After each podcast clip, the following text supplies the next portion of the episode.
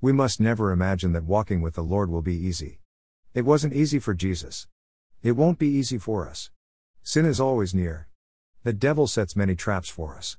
He's always trying to draw us away from Jesus. Sin may be very near, but the Lord comes even closer to us. Jesus is God with us. The devil is a powerful enemy. He's also a defeated enemy. Christ has won the victory over him. Christ has won the victory over us. He gives his victory to us. Why don't we enjoy constant victory over sin? We take our eyes off Jesus. We forget that He's living in us. We forget that it's from Him that He's living in us.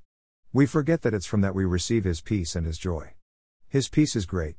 It passes all understanding, Philippians 4 7. His joy is great.